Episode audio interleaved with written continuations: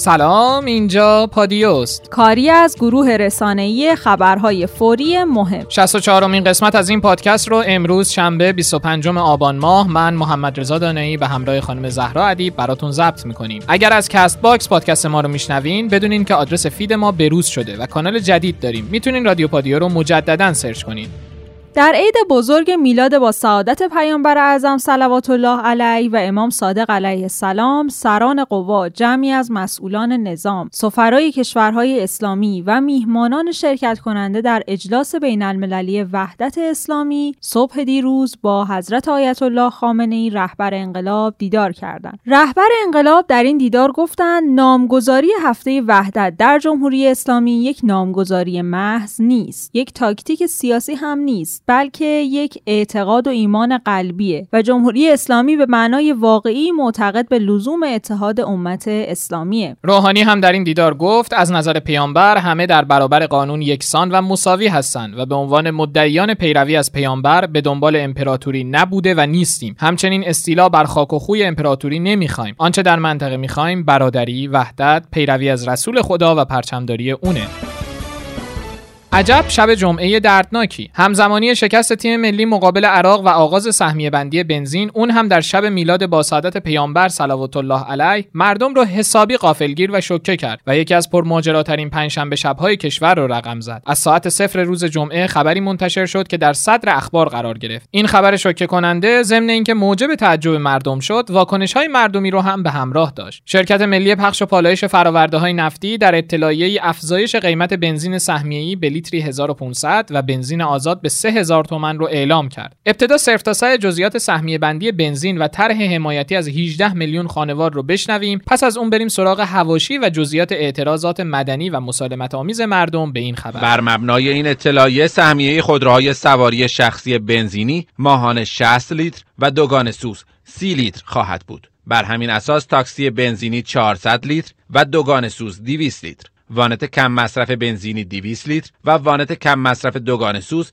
60 لیتر. وانت پر مصرف بنزینی 300 لیتر و وانت پر مصرف دوگان سوز ماهانه 120 لیتر سهمیه سوخت دریافت خواهند کرد. همچنین سهمیه سوخت موتورسیکلت ها 25 لیتر و آمبولانس ها 500 لیتر در ماه خواهد بود. این سهمیه به تمامی خودروهای شخصی با هر حجم موتوری تعلق می‌گیره و سهمیه اعمال شده مربوط به ماه آبانه. سهمیه که الان از دیشب ساعت صفر واریز شده به کارتو سهمیه ماه آبان ماست که هفت روز دیگه بیشتر از در واقع ما نموند. بله یعنی معنیش اینه که در ماه جدید که ماه آذر هست دوباره یه 60 لیتر دیگه سهمیه برای شخصی واریز خواهد شد. همچنین با سازوکار اندیشیده شده به تاکسی های اینترنتی به شرط عدم افزایش نرخ کرایه اعتبار سوخت تعلق خواهد گرفت. سوال دیگه هم راجع به در واقع تاکسی های اینترنتی بود. که حالا دو تا شرکت بزرگی که تو این زمین دارن فعالیت می‌کنن. برای اونها چه سازوکاری اندیشید؟ به شرط اینکه قیمت های مصوبشون رو رعایت بکنند ما با تفاوت نرخ یک و دو به اندازه ای که بهشون سهمیه تعلق می‌گیره به صورت اعتبار در کارت بانکی کسی که راننده این دو شرکت اینترنتی و شرکت های دیگه هستند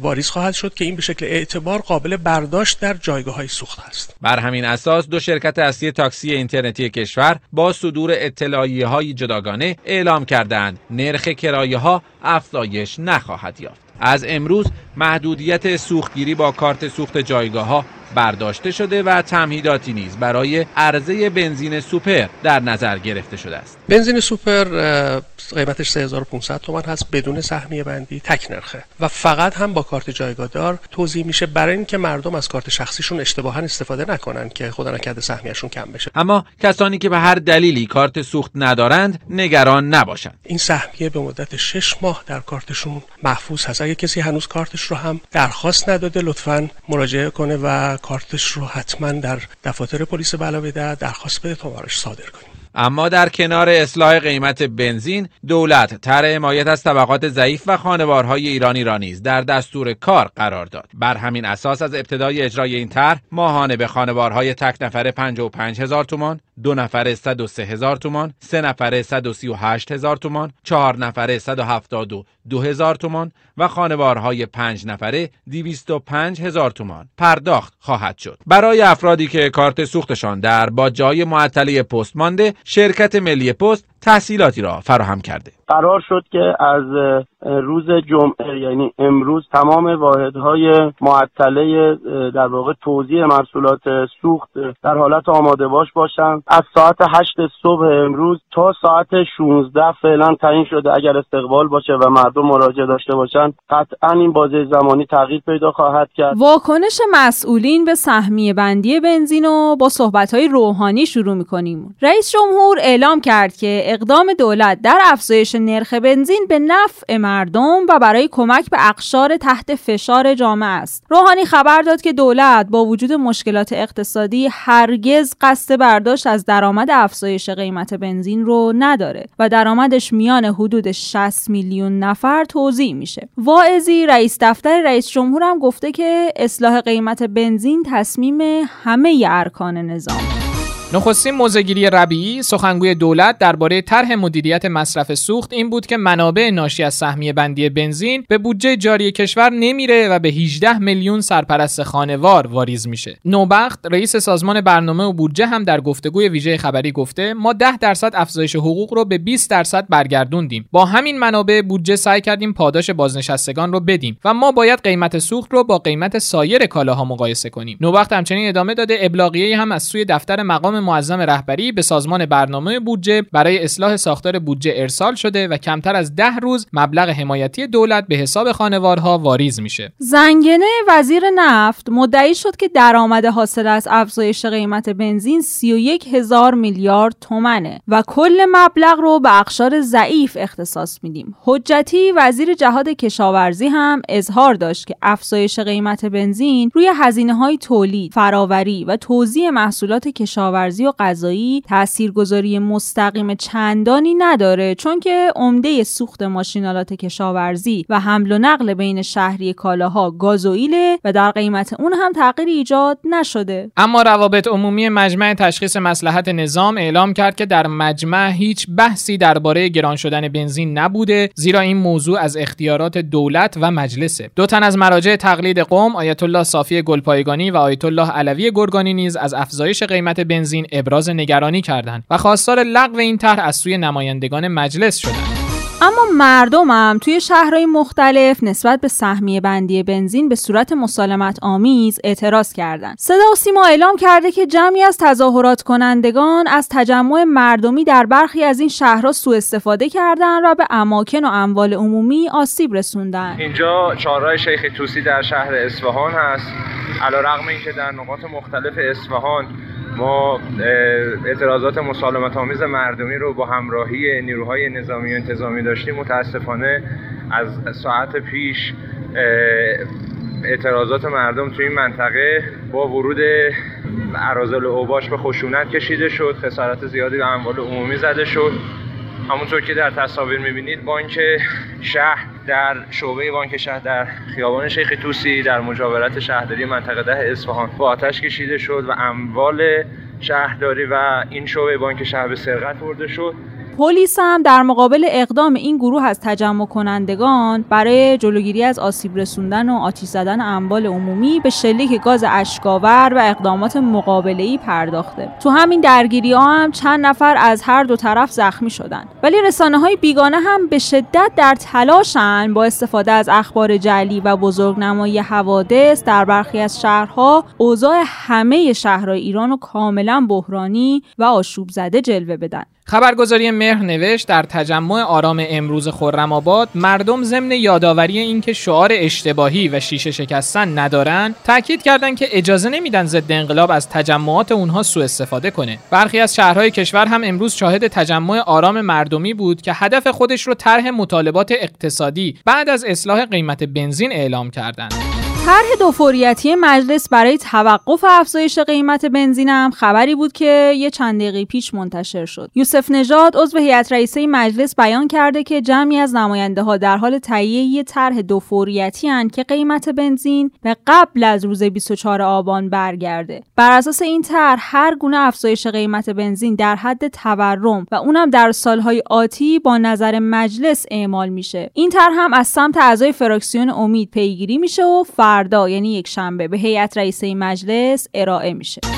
طبیعتا روزنامه ها هم به این موضوع داغ حسابی واکنش نشون دادن. مثلا شرق نوشت بنزین در ساعت صفر پنجشنبه شب پرماجرا تیتری از جام جم بود. بنزین سوخت یارانه از آرمان ملی. و معادله جدید بنزین و یارانه هم از خراسان. روزنامه اعتماد مختصری از تاریخچه افزایش قیمت بنزین در سالهای اخیر نوشته. بار اول در سال 1386 بود که قیمت بنزین از 100 تومن به 700 تومن آزاد و 400 تومن سهمیه‌ای افزایش قیمت داشت. این 600 درصد افزایش قیمت تا سال 1389 پا برجا بود. در سال 92 و با شروع دولت روحانی قیمت بنزین آزاد با شیب ملایمی به 1000 تومن افزایش یافت و بنزین سهمیه‌ای 700 تومن شد. سال 94 بنزین در عدد 1000 تومن برای هر لیتر تک نرخی شد و تا چهار سال تغییری نکرد تا اینکه جمعه قیمت بنزین بار دیگر افزایش پیدا کرد. روزنامه دولتی ایران در ستون اول دفتر امروز خودش با عنوان سهمیه بندی بنزین و شایعات آمد نیوزی درباره هواشی و واکنش ها به سهمیه بندی بنزین نوشته که چند کشور توی جهان داریم که دچار موزل حادی به نام قیمت انرژی سوخت به ویژه بنزین باشن. طبعا اسم چند تا کشور نفخیز مثل ایران، ونزوئلا، الجزایر، نیجریه اینا تو بالای لیستن. در حالی که همه دنیا دارن با قیمت جهانی زندگی می‌کنن و مشکلی هم ندارن. نمونه روشنش همین ترکیه است. کنار گوش ما که بنزین اونجا قیمت حدود 15 هزار تومنه. حتی کشور نفتی مثل نروژ هم جزو کشورهایی با بالاترین قیمت بنزینه و کسی هم معترض نمیشه. چرا؟ خب چون علت اصلی اینه که جوامعی مثل ایران دچار نوعی دوگانگی هن. اگر بتونیم به مردم ایران روزانه یک لیتر بنزین بدیم اونا این بنزین رو چیکار می‌کنن؟ به طور قطع صادرش می‌کنن ترکیه. یه لیترش هم تو پمپ بنزینای موجود ایران عرضه نمی‌کنن. پس چرا این همه اصرار داریم که این کالای با ارزش و با ارزان ترین شکل در داخل کشور مصرف کنیم و نه تنها سود چندانی ازش نبریم بلکه دچار آلودگی هوای مفرط ناشی از مصرف زیاد و بعد اون بشیم و به انواع بیماری ها مبتلا بشیم. علت اینه که به صورت سنتی نفت و مال خودمون نمی‌دونیم و دولت ها هم کارگزاران امینی برای مصرف منابع درآمدی نفتی نمی‌دونیم. به همین علت چون فعلا مردم نمی‌تونن سهم نفت و بنزین خودشون رو بگیرن و مستقیم به هر کی می‌خوان بفروشن به خاطر همین خواهان خرید ارزانش هستن در حالی که دود زیانهای این ارزان فروشی بیش از همه به چشم مردم. آیا اکنون زمان مناسبی برای تصمیم درست سهمیه بندی بنزین بود؟ میسم مهربور کارشناس اقتصادی طی یادداشتی در شماره امروز وطن امروز به تحلیل چهار نکته درباره گرانی بنزین پرداخته و در بخشی از اون نوشته هر اصلاحی در اقتصاد در نهایت باید منجر به افزایش رفاه خانوار بشه. اگر نه نه تنها کاری عبسه که اقدامی اشتباه محسوب میشه. طبیعیه که اصلاح در قیمت ها و هر تغییر بزرگی در اقتصاد نیازمند ثبات اقتصادیه. در غیر این صورت انجام اقدامات بزرگ در فضای ملتهب یا ناپایدار اقتصادی می‌تونه بر هرج و مرج اقتصادی و ایجاد بیاعتمادی دامن زده و نه تنها موجب بهبود نشه بلکه شرایط رو بحرانی تر کنه. برای نمونه سال 89 که اولین مرحله از اجرای هدفمندی یارانه ها اتفاق افتاد اقتصاد کشور دارای شاخص های مناسب اقتصادی بود. نرخ تورم حدود 11 درصدی رشد اقتصادی مناسب عدم ورود کشور به رکود اقتصادی و وجود یک رونق نسبی در اقتصاد قیمت بالای نفت و درآمدهای نفتی مناسب نشان دهنده شرایط عادی و پایدار اقتصاد کشور بود. در کنار این شاخص ها اجرای سیاست غیر قیمتی سهمیه بندی بنزین در سال 87 و مطالعات همایش ها جلسات و تدابیر دولت وقت در سالهای قبل از اجرای هدفمندی شرایط رو برای اجرای طرح و اصلاح نسبی قیمت ها مهیا کرده بود. ضمن اینکه مصوبه مجلس و تبدیل این موضوع به قانون باعث شده بود علاوه بر اینکه این طرح از پشتوانه قانونی برخوردار باشه نحوه برخورد با موضوع در سطح کلان بسیار جدی تلقی بشه. در شرایط فعلی افزایش قیمت 200 درصدی بنزین از 1000 تومان به 3000 تومان در حالی اتفاق میفته که نرخ تورم بالای 30 درصد و رشد اقتصادی کمتر از یک درصد بوده و پیش بینی ها حکایت از منفی شدن رشد اقتصادی ایران در سال آینده داره. رشد حجم نقدینگی بی سابقه بوده و اقتصاد کشور از یک رکود عمیق رنج می‌بره. در واقع شرایط کشور برای اجرای یک طرح ولو مفید که می‌تونه آثار شکگونه داشته باشه به هیچ وجه مناسب نیست. روزنامه هفته صبح ولی با تیتر استراتژی جدید تاکسی های اینترنتی نوشته فردای روز اعلام خبر سهمیه بندی سوخت و افزایش قیمت بنزین به 3000 تومن تاکسی های اینترنتی بیشتر از همیشه در قبول درخواست مسافرای خودشون وسواس به خرج دادن. بعضی از مسافرها گزارش دادن که پذیرش درخواستاشون خیلی بیشتر از گذشته زمان برده و حتی خیلی از درخواستاشون هم بی جواب مونده. بیاید تصور کنیم این راننده روزی یه باک بنزین می‌زنه. پیش از این اتفاق ناگهانی بامداد جمعه این کار سی هزار تومن خرج رو دستش میذاشته. حالا اگه همین خودرو بخواد روزی سی لیتر بنزین آزاد بزنه قیمت تموم شده ی هر باک میشه 90 هزار تومن اما در این بین برخی توییت های مردم هم نکات جالب توجه زیاد داشت که برخیش رو با هم مرور می‌کنیم. بنزین لیتری 3000 تومن؟ آخه نه اینکه همه چیز درست و سر جاشه نه که مترو و اتوبوس داخل شهری به وفور وجود داره نه که ناوگان حمل و نقل شهری امن و ارزونه نه که خرید بلیت هواپیما در توان اقشار ضعیفه نه که درآمد سرشار حاصل از نفت سر سفره هامون میجوشه. اینه که بنزین هم لیتری 3000 تومنه. استاد دانشگاه میگه گرون شدن بنزین تقصیر خودمونه. اگه نخریم دولت مجبور میشه ارزون کنه. تو با این هوش و شم اقتصادی چطوری تونستی تو چرخه طبیعت دووم بیاری و بیای استاد دانشگاه هم بشی؟ از فردا بنزین منجمد برزیلی وارد می‌کنن. اون پولداری که به قول شما قرار پول بنزینش برای قشر ضعیف خرج بشه میره یه وانت می‌خره تو پارکینگ میخوابونه که ماهی 200 لیتر بنزین سهمیه ای اضافه داشته باشه. بنزین که گرون شده برفم که میاد. دیگه با این وضع بخوای تاکسی سوارشی باید برگه محضری احراز صلاحیت مالی رو به راننده نشون بدی. در قسمت 63 پادیو خبر بازداشت ابر بدهکار بانکی رسول دانیال زاده رو اعلام کردیم. اما بشنویم از واکنش وکیل حسین فریدون به بازداشت دانیال زاده. حسین سرتیپی گفته پرونده موکلم حسین فریدون الان دیگه مختوم است و بعید می‌دونم که به دلیل دستگیری دانیال زاده و روشن شدن تکلیف چک های فی بین پرونده مجدد بررسی بشه. همچنین بنده هنوزم موفق به دیدن ایشون در زندان نشدم ولی اینکه گفته شده به مرخصی رفته صحت نداره و به عنوان وکیل هم چیزی به من ابلاغ نشده. نقش علی دیواندری در دور زدن تحریم ها و نفتی شدن بابک زنجانی. قهرمانی نماینده دادستان اعلام کرده که بابک زنجانی قبل از اینکه فساد نفتی داشته باشه ارتباطاتی با دیواندری داشت و تونست اعتبار پیدا کنه و بعد به مسائل نفتی ورود کنه. در ضمن بابک زنجانی سهام دو بانک FIIB در مالزی و کنت بانک تاجیکستان رو خریداری و سپس بانک ملت در زمان دیواندری با قیمت گزاف و بالای 60 درصد سهام این بانک ها رو خریداری کرده. بابک زنجانی زنجانی با این کار یک اعتبار سوری در سطح کشور به دست آورده. البته قبل از دستگیری بابک زنجانی ارتباط دیواندری باهاش قطع شده. زیبایی های زمستون هم به پایتخت اومده و بارش نخستین برف پاییزی در تهران امروز شروع شد.